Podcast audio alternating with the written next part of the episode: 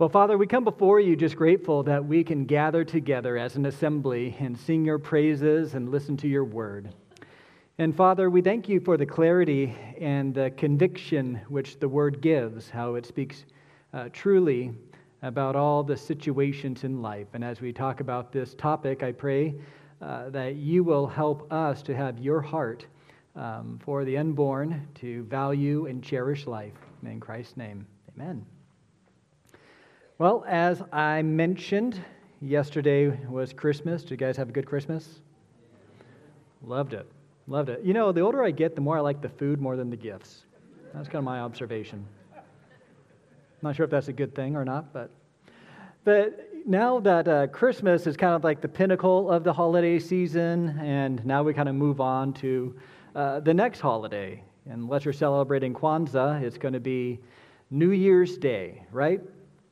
And one great thing about New Year's and just this time it's a, is a time of reflection, right? Is reflecting on the news stories of the year, uh, thinking about the, uh, the people we lost, right? This year, uh, one of the great Kansans, Bob Dole, passed away.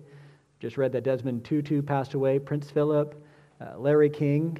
Um, you know, many of these notable men and women who have gone on. But it's also a time to even look forward to the next year and anticipate what is 2022 going to bring.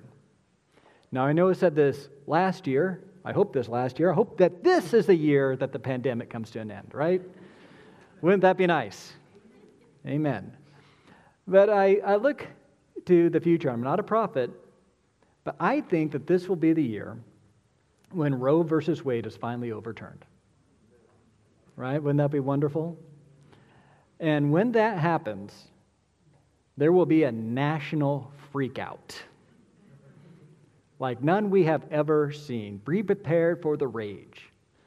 But let me uh, explain to you why I think that's the case. Okay, in 2018, the state of Mississippi passed an abortion operation ban uh, on all pregnancies past 15 weeks. This was a direct challenge to Roe versus Wade, uh, or more specifically to Planned Parenthood versus Casey, which was a 1993 uh, decision by the Supreme Court that basically said that you cannot have any abortion restrictions for any pregnancy under 24 weeks. And the reason why 24 weeks was this big number is that is the age of viability. The baby can theoretically out, uh, survive outside the womb at 24 weeks. Uh, therefore, if you want to restrict abortion after that point, that's okay. And so that's why they have partial birth abortion bans, and that's been upheld by uh, the Supreme Court. Well, the state of Mississippi decided to attack the age of viability specifically. They argued that with modern technology, that is not 24 weeks anymore. Some children out, you know, survive outside the womb at the age of 21 weeks uh, of gestation. And so, why does the Supreme Court decide this? Why not leave it to the states? And given that there is a 6 3 conservative uh, majority on the Supreme Court, uh, many legal um, watchers uh, anticipate that the Mississippi law will almost certainly be upheld.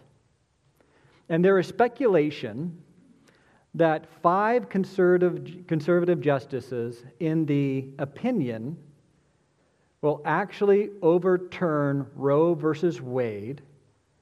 Now, just so you know, that doesn't mean that abortion is going to be outlawed. What that means is that the issue of abortion will be decided by the states.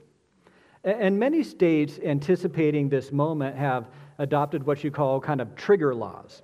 That should Roe versus Wade be overturned, abortion, surgical abortion, will automatically be banned.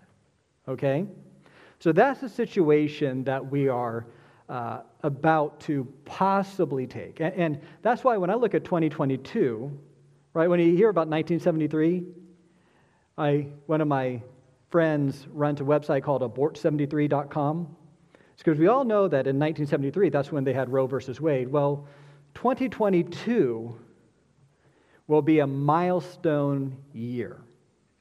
And abortion, combined with the midterm elections, will make this a, a national conversation. And And the pro abortion movement will marshal every resource that they have to fight tooth and nail against any restriction on abortion. You're going to see state legislatures taking this to the ballot box.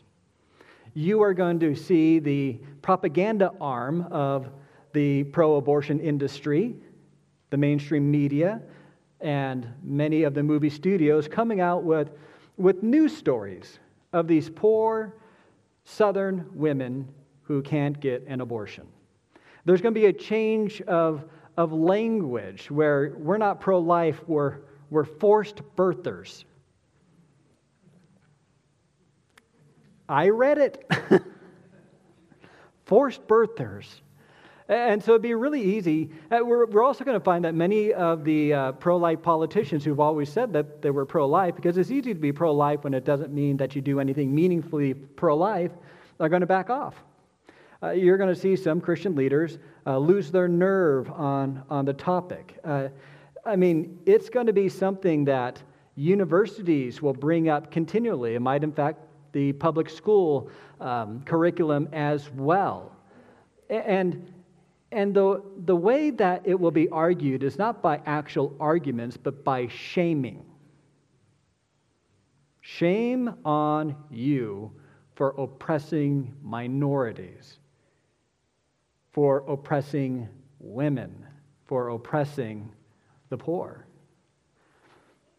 And, and this would be my, my concern. The pro life position is kind of the default position of evangelical Christianity and of this church. And it's been that way since 1973. Well, really a little bit beyond that because it took a little while to kind of get our bearings on the issue. And for some of the young, it was always their parents' issue, right? That's what they cared about, but not necessarily what I care about. And, and so there's been more energy towards social justice in other ways. And, and this is going to be a real test of, of the church. This is going to be something where people will really dialogue about. And if you don't have a real conviction on this issue, you're going to find yourself really wavering. So, in anticipation of what I think will be the issue of the year, I wanted to dedicate a sermon to really try to prepare uh, this flock for how do you think rightly about abortion? What do you make of life after Roe versus Wade? And so this is going to be selected scriptures. I know many of you like to outline. I'm sorry I don't have anything better than the biblical basis for the pro life cause and objections to the pro life cause. Uh, but my goal is to help all of you understand what the scriptures have to say so that you can have confidence in what the Bible says about affirming the lives of the unborn. Okay, so really, when you look at the biblical basis for the pro life cause, this is the question this is the ethical question. It's not, is abortion wrong? That's not the question. It's not, is abortion harmful? This is the question Is abortion murder? Okay? Is abortion murder? Now, to kind of break this down, I think it's important to, to ask the question what is murder, right? Murder is the unlawful taking of a human life, which kind of peels back a little bit to is the unborn child, does he count as, or she count as an unborn life, a life worth protecting? And this is a, a question that uh, people have wrestled with for a while. Uh, Bill Clinton was a Southern Baptist, and he was pro life initially, but then he became pro abortion. And what changed his mind is he talked to his pastor about it, and his pastor told him that in the Bible, it is taught that life does not begin until first breath. When the baby is able to, to breathe, that is when he is fully human at that point. And you think that's just ridiculous, but as Bill Clinton, are you surprised? I'm just saying it, okay? I'm just saying that's what you're thinking. That's what you're thinking. But W.A. Criswell, who was a very well known Southern Baptist pastor, pastored First Baptist Church in Dallas, uh, one uh, of the, the, the chief conservative pastors who brought the Southern Baptist Church uh, back to biblical faithfulness. He said this after Roe versus Wade.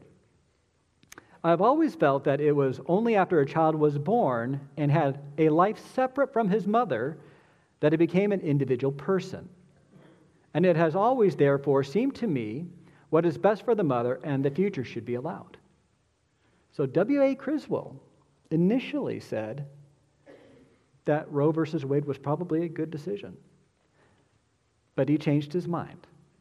He changed his mind. But all that to say, uh, there has been some murkiness on this issue. And I think a lot of people didn't know how to take uh, Roe versus Wade in 1973. And it took a while for there to be some moral consensus on the topic. And so, what I want to do is kind of introduce you to just the argument. So, why is it that the unborn life is worth protecting? Why is abortion murder? Why is murder wrong? And it all begins in Genesis 1 26 to 27. One of the most important passages on the dignity of man.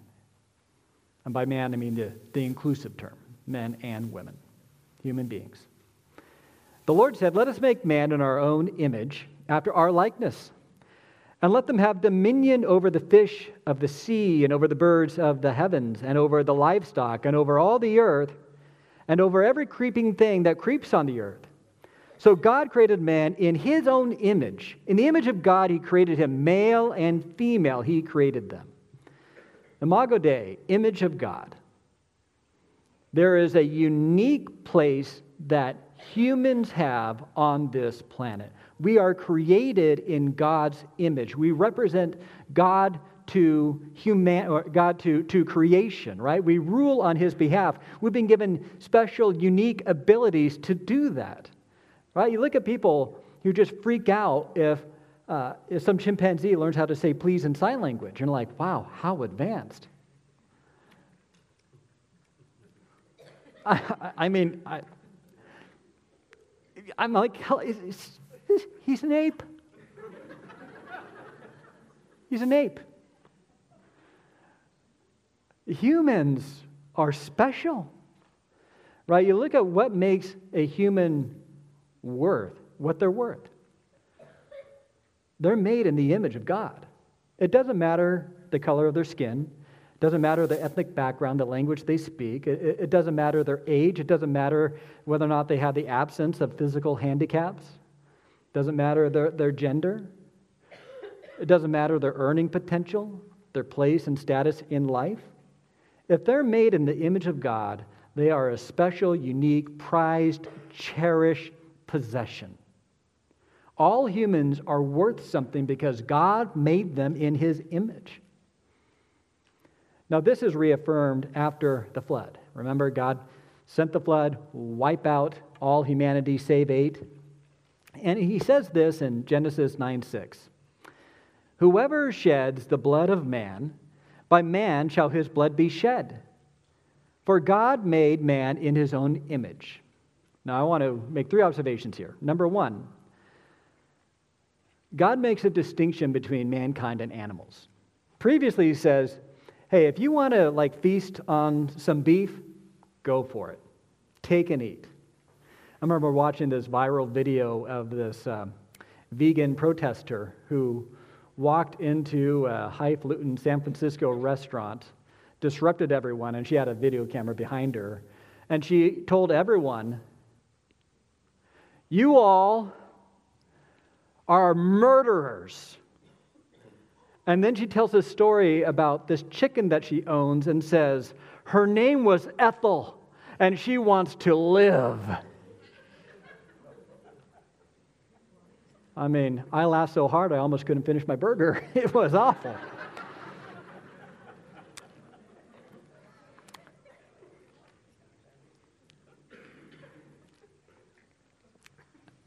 it's okay to eat animals. They're not made in the image of God. And, and do me a favor don't refer to your pets as your children. They're not your children, they're pets. Right, Floyd? Yeah. Amen. Right? Those aren't your children. there is a difference. Humans are made in the image of God, okay? That's one observation. Number two, killing humans is not wrong for God. He gives and he takes life. Right? He just took the lives of everyone except for eight. He even says it's okay to kill people who take another life. Right? Murder is the unlawful taking of human life. There are stipulations where it is lawful to do so. And thirdly, the reason why murder is worthy of death is because mankind is made in the image of God.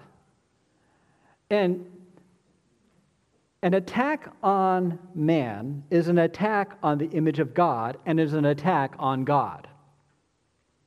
That's why it's worth the death penalty. Moving on, this is reaffirmed in the sixth commandment, right? You shall not murder. Now, there's a difference between murder and killing, right? There's an allowance for killing in capital punishment, there's an allowance for killing in a just war right? In a just war, if you have an evil army, those soldiers who enlisted in the evil army are serving an evil cause and they are forfeiting their right to live at that point. Right? God allows for killing in those instances, but not in any other circumstance. There is capital punishment, which is instituted by God and to be handled in a just and fair way. There's an allowance for killing, but all other human life must be protected. And you can even argue that just war and capital punishment is in the service of protecting human life, which God values. Also, when you look at the concept of murder, as we kind of go through the Levitical law, uh, there is a distinction between, let's say, murder and manslaughter, right? And what's the difference? It's intent. So, for murder to be murder, there has to be the intent to take a human life that's made in the image of God. And this explains, incidentally, why in some cases, um, abortion, if you were to call it that, is not murder. In the case of an ectopic pregnancy, a rare situation where the mother and the baby will die if, if the baby grows and continues, right? So an abortion is performed to remove the baby so that the mother may live. So this is a choice one survives or both die. And so the purpose and the intent of the abortion is not to just take a life, it's really to save a life. Does that make sense? And all ethicists would agree on, with that conclusion. You know, that would be the rare exception when the life of the mother is truly on the line. Okay, so that's not what I'm talking about here. In all other cases, when it's an elective abortion, it is the intentional taking of a human life who is made in the image of God. Now, there is a little bit of pushback in our modern age. Uh, at what point does the child become the image of God? And they may not use uh, that category, right? people would assume that murder is wrong. Every time I share the gospel with someone, I might ask them, Are you a good person? And they always say, I'm a good person because I haven't killed anyone, right? So at least they believe murder is wrong. But at what point would you say it's wrong to take someone's life? And somebody who is pro abortion would say it's permissible to take them, their lives in the womb. And part of this is a modern understanding of kind of a, a two story division, uh, a bifurcation within a human being. They say that there is a difference between the soul and the body, the person and the human being, the immaterial and the material. So you, you look at transgender uh, theology, I'm just going to call it that, where somebody could say with all seriousness that I am born male that is my biological human flesh. But internally, I am a female, right? I'm a female as a person born into a human body. And so, who are they really? They'd say, I am really female. Who I am as a person is who I really am. The body is just genetic casing. And so, when it comes to thinking through terms of the unborn life, they would say, yes, you know, that fetus is a human being, because what else could it be, right? But it's not a person. It's not a person until it exits the womb, or is not a person until it can be viable. And some ethicists would even go beyond that. They would say the essence of what makes a person a person is choices and autonomy. And so they would argue that a baby is not a person until certain uh, factors are in place. Francis Crick, I'm not sure if you know who he is, he's one of the, the founders of DNA uh, not of DNA, the discoverer of DNA. Big difference. we all know Jesus was the you know, founder of DNA. So, um, not a heretic. Just, but this is what he says No newborn infant should be declared a human until it has passed certain tests regarding its genetic endowment, and if it fails these tests, it forfeits the right to life. Some will say that infant is not autonomous. Therefore, it doesn't have the right to life. Some would even say when they hit two or three and they really are autonomous, at that point, they are a person and should be afforded the right to live. Isn't that interesting? It's terrible. But that's where they're approaching it from. They say, yeah, the baby is a, a human, but not a person. Now, where do they get that from? Is that scientific? I mean, you would think that they would be just on the safe side. Well, just to be on the safe side to make sure that we're not accidentally murdering anybody, let's just go ahead and say that life starts at conception. But because of a drive for autonomy and wanting to live your own way on your own terms and making your own choices, and because they define humans not by being made in the image of God, but basically by ourselves, our self expression, I think, therefore I am, and by human autonomy. Autonomy is the, the fuel of the religion of secular society. And so ultimately, when you start saying that, that the human being is not a human being, and not a, it's just a human being and not a person, you're making a religious argument, aren't you? You're not invoking God, but it is a religious argument. That's why we should have no shame in using religion to justify our position. Everybody uses religion to answer these ethical questions. They all do. We're just honest about it. And so when we look at the scriptures, what does it say? Is the unborn child made in the image of God? Should their lives be protected? And I'll take you to some verses. Number one is Psalm 139, 13 through 16. Okay, Psalm 139, 13 through 16. We see that God knew certain people before birth. This is Psalm of David. You have formed my inward parts. You wove me in my mother's womb. I will give thanks to you, for I am fearfully and wonderfully made. Wonderful are your works, and my soul knows it very well. My frame was not hidden from you when I was made in secret and skillfully wrought in the depths of the earth. Your eyes have seen my unformed substance. In your book were all written the days of my life ordained from me, when as yet there was not one of them. Notice how he views him. David is not a chemical reaction, he's not cellular growth, he's not tissue. It's me. You knew me in my mother's womb. He was the fruit of the creative process of God. Now, I snoozed through the seventh grade movie. So when we were pregnant, well, not we, I had something to do with it, but when Becky was pregnant with Julia, I, uh, I got an education. I got an education. The day of conception, the baby is one cell, but a genetically unique individual. Three days later, 16 cells. Three weeks, the size of a pencil point. 12 weeks, three inches long, and an ounce heavy. I mean, it's just like, it's unbelievable. And just the, the fact that one cell has all this information to make teeth and noses and lungs and livers. and kidneys and bone. I mean, the nervous system. I mean, it is God's creative process at work. And when the baby's born, I mean, still growing, right? You see, God is actively involved in stitching together the little image of God. Secondly, is Psalm 51 5, where David points out that he was a sinner from conception. Behold, I was brought forth in iniquity, and in sin my mother conceived me. He says he was sinful from conception.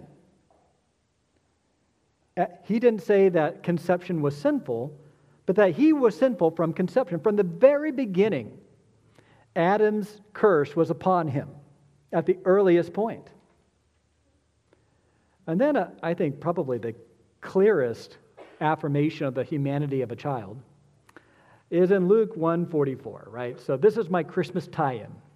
Okay? My Christmas tie-in is John the Baptist and Jesus. Elizabeth said when Mary visited uh, her, that's John's mother, Luke 144, For behold, when the sound of your greeting reached my ears, the baby leaped in joy, leaped in my womb for joy. And so the baby, John the Baptist, who was going to point out the Messiah, got an early start before he breathed in any air. I mean, I look at our, our children, and all of them had personality in the womb that carried with them afterwards. Julia did aerobics in the womb continuously. Nathan did slow, powerful kicks. Amberly, we had to shake her a few times to make sure she was alive, and, and she was our best lap sitter by far. Eh, and Jake just punished Becky with kicks and punches. And I'm not going to make too many comment, too much commentary, but you know, it portended to the future. Right, they all had personality, even in the womb. It's just a change of environment. Then you look at the miracle of the incarnation. An angel tells Mary in Luke 1:35, "The Holy Spirit will come upon you and the power of the Most High will overshadow you. Therefore the child to be born will be called holy, the Son of God." Right? The miracle of the incarnation. We celebrate his birth on Christmas. But the miracle of the incarnation started 9 months before that. And then Elizabeth when she runs into Mary says this in Luke 1 43. And why is this granted to me that the mother of my Lord should come to me? She is, not will be, but she is the mother of the Lord. Pretty clear, isn't it? So we go to probably the one passage in Scripture that some might argue allows for abortion. And in fact, I would invite you to turn to Exodus 21 12 through 25. This is part of the law code given to Moses on Mount Sinai. And what's interesting about the law code is it's all an exposition of the Ten Commandments. In this case, this is an exposition of the commandment, the sixth commandment, uh, you shall not murder. Now, we are technically not under this law, but what it does show is how God values a human life. So I'll go ahead and read it to you and I'll, I'll explain to you the issue. If men struggle with each other and strike a woman with child so that she gives birth prematurely, yet there is no injury, he shall pay a fine as a woman's husband may demand of him, and he shall pay as the judges decide. But if there is any further injury, and then you shall appoint a penalty life for life, eye for eye, tooth for tooth, hand for hand, foot for foot, burn for burn, and wound for wound, bruise for bruise. Now, this is the situation. Two men are mixing it up, and they are fighting without a care for the people around them, and a pregnant woman gets caught up in the melee. And depending on what happens to the pregnant woman and the baby, there are punishments to be dispensed. Now, there's two major views on this issue. There's what's called the miscarriage view, and the other one is the live childbirth view. Okay, so this will be a little bit technical, but given that this is kind of the battleground, I thought it would be helpful to kind of walk you through the issue so that you understand that this is actually one of the most powerful pro life passages in Scripture. Okay? So the first view is called the miscarriage uh, imperson- uh, not impersonation, interpretation, the miscarriage interpretation. And that is the idea that if the two men get into a melee and the woman gets hit so that she has a miscarriage, the understanding is the men have to pay a fine to the husband. But if the woman herself is hurt in any way, then lex talionis, the law of retaliation. If the woman hurt her eye, then their eyes are to be taken. If they hurt her hand, their hand is to be cut off. If, if they are to kill her, injure her to the point of death, they are to die, right? That's the law of retaliation. And so, what they would argue is notice how there is a difference between the punishment if the woman is injured versus the baby being injured. And given that one could potentially get the death penalty while the other one just gets the fine, it's very clear that God has an unequal esteem for the life of the woman versus the life of the mother. Does that make sense? Not saying that you need to agree with it, but that is the argument. So, the pushback on that, I would, I would give you five arguments. Number one, uh, the usual term for stillborn, uh, nephel, is not used in this text. Rather, it's a word for live childbirth, which is yeled. Two, notice how the text doesn't make any distinction between what happens to the baby or what happens to the mother. There are no pronouns, no feminine pronouns. Right? There's not she or her, it's left open. And I think the reason why this is the case is that it could be a male or female child. Third, this couldn't apply to the abortion debate because the abortion is the intentional taking of life. This is accidental. Fourth, just because there's a lesser penalty for a miscarriage doesn't mean that the Lord doesn't value his life.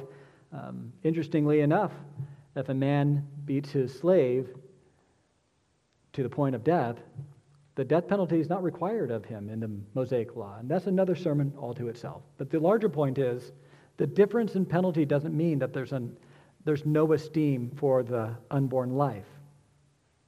And number five, even if this interpretation is true, it does not condone or endorse abortion in any way. There still is a fine to be paid, okay?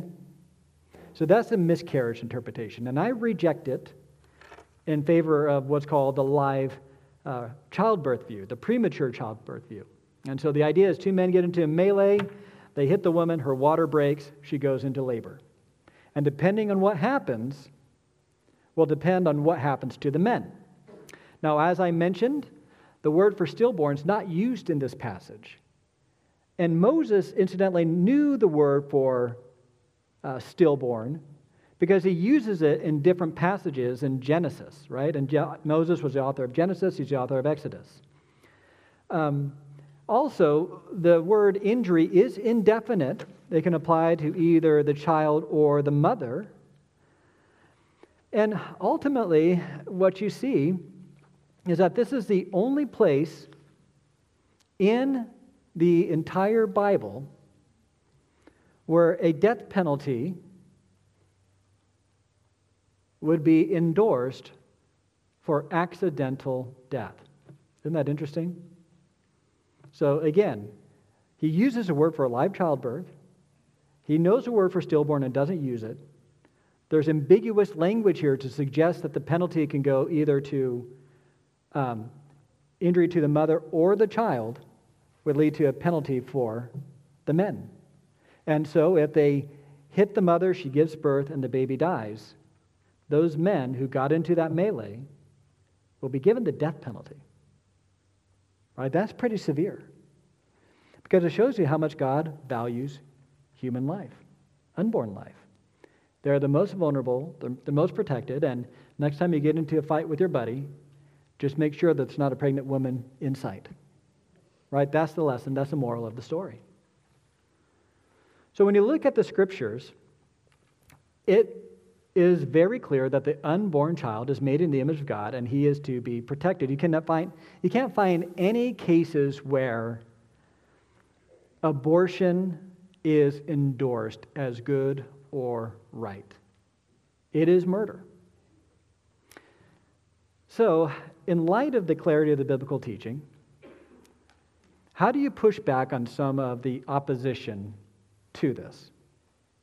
And frankly, when there is a full on assault on the pro life position, often what uh, many of the opponents of abortion, uh, opponents of life will do is they'll, they'll trot out evangelicals, quote unquote evangelicals, to, to basically shame other evangelicals into adopting their view, right? It's often just an attempt to kind of gaslight evangelicals that you're crazy, you're the ones who are wrong. Look, these evangelicals disagree with you, and they'll get an outsized platform because of the agenda of the people who want to use their stories. So, what will the oppositions be?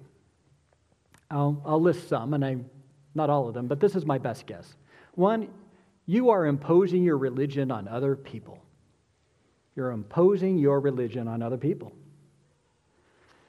Well, the division of body and soul that many of them are arguing is a religious argument, isn't it? Secondly, I don't feel bad about imposing my religion on other people. I mean, if there was a, if I was a missionary to Africa and the local tribe was practicing child sacrifice, I would impose my religion on them. If I was a missionary to India 300 years ago and I watched widow after widow throw themselves on the, their dead husband's funeral pyre, I would impose my religion on them. If I see unborn children being murdered, I'm going to impose my religion on them. Secondly, and this will be a new one, the pro life cause is racist. The pro life cause is racist.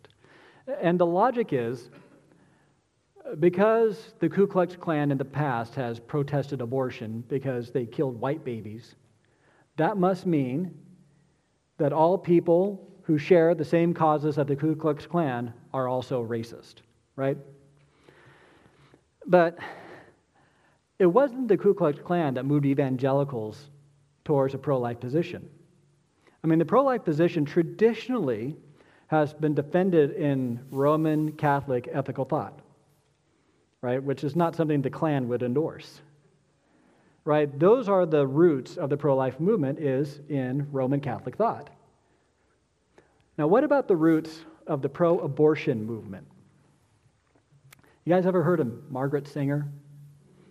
Ooh, I, I like the loathing. Ooh, yes. Well, she's the founder of Planned Parenthood, and one of the reasons why she advocated for it is she was a believer in eugenics. Okay, eugenics was the popular belief that some traits should be inherited and some should not. For the future of society, let's make sure that the people with the best genes breed and the people with the worst genes do not. And it was her belief that we need to limit the breeding of the black or Negro population. You know, and you look at how African Americans comprise 13% of the American population, but also 38% of the abortions. I came across an interesting quote which linked the right to privacy, which is kind of the, the pro abortion argument, with slavery. And this was the quote about it If one accepts the position that life is private, and therefore you have the right to do with it as you please, one must also accept the conclusion of that logic that was the premise of slavery. You could not protest the existence or treatment of slaves on the plantation because that was private and therefore outside your right to be concerned. Do you know who said that? Jesse Jackson in 1977.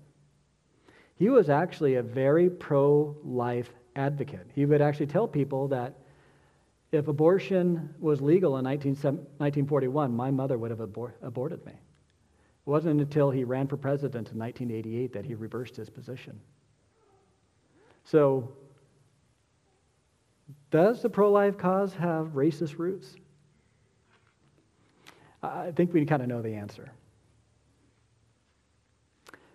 Number three, you should support a consistent pro life ethic. And this is probably the one that we're going to hear the most, right? You need to be, have a consistent pro life ethic. Uh, in the words of one self professed evangelical, the pro life ethic is uh, advocacy against abortion, euthanasia, capital punishment, nuclear weapons, poverty, and racism. And it's argued that no single political party gets all of these right. It's really a wash. Republicans get some, uh, the Democrats get more. Sure, the Republicans stand against euthanasia and abortion, but what about capital punishment and nuclear weapons and poverty and racism? And I have some responses to this. Number one, um, the Bible does allow for just war and capital punishment. And they do it in a pro life way. If someone murders another human being made in the image of God, capital punishment is a means of affirming the life. Secondly, there is a difference between straight line issues and jagged line issues. Okay, I got this from Jonathan Leeman. It's a very helpful category. A straight line issue is an issue where there's a direct line from the teaching of the Bible to public policy. Okay? Abortion is wrong, straight line, ban abortion. A jagged line issue is, something where uh, the connection between what the Bible teaches and public policy is a little bit more intricate, right? So you look at poverty, right? Poverty is wrong. You can't just ban poverty, right? Poverty is now outlawed. Or you look at healthcare, right? What's the Christian position on healthcare? Well, we should respect the dignity of life we should advocate for just and fair treatment. We should recognize the limits of technology that we can't have people live forever. Uh, fairness, compassion, all of that stuff is there. But, but is, is there a biblical position on health care? Can you be a Christian to support Medicaid, Medicare, or even Obamacare? I mean, those are jagged line issues. There is a moral clarity with abortion that those other issues don't have.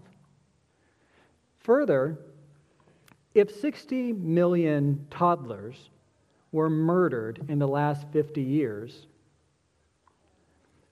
we would see that there is a different moral weight to that issue versus other issues, right?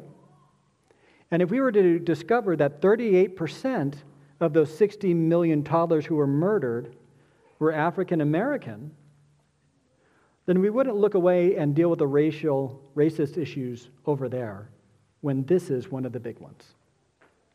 Right? There is a moral clarity to abortion.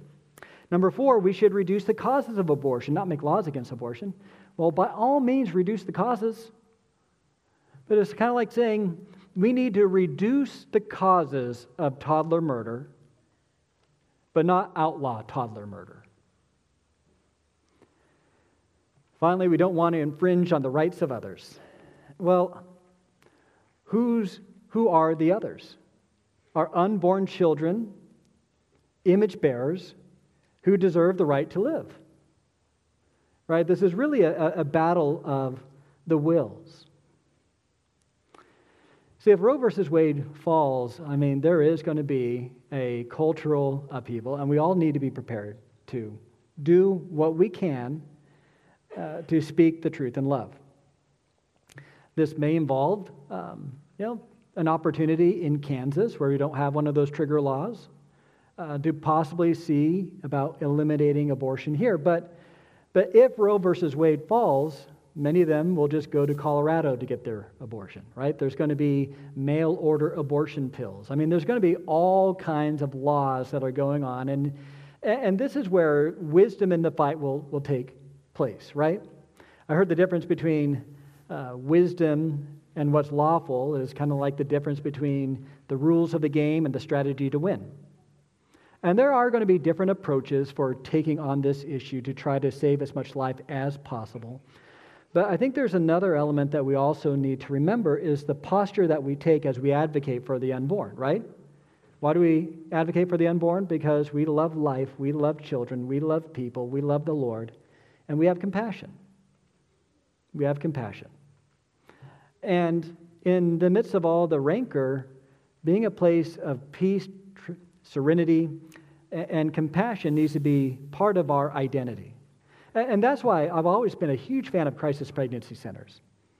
Right? Those are the front lines where they are helping young, expectant mothers who are desperate to know having a child is actually possible. You can have this baby. There are resources available. And crisis pregnancy centers in places like California will be all the more strategic, won't they?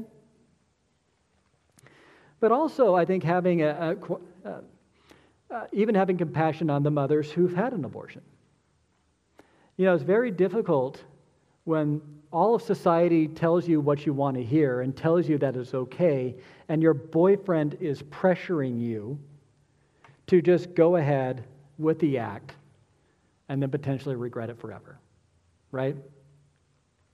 So, in some sense, you know, some of the mothers, I'm not going to say all, but, but some have been victims of that.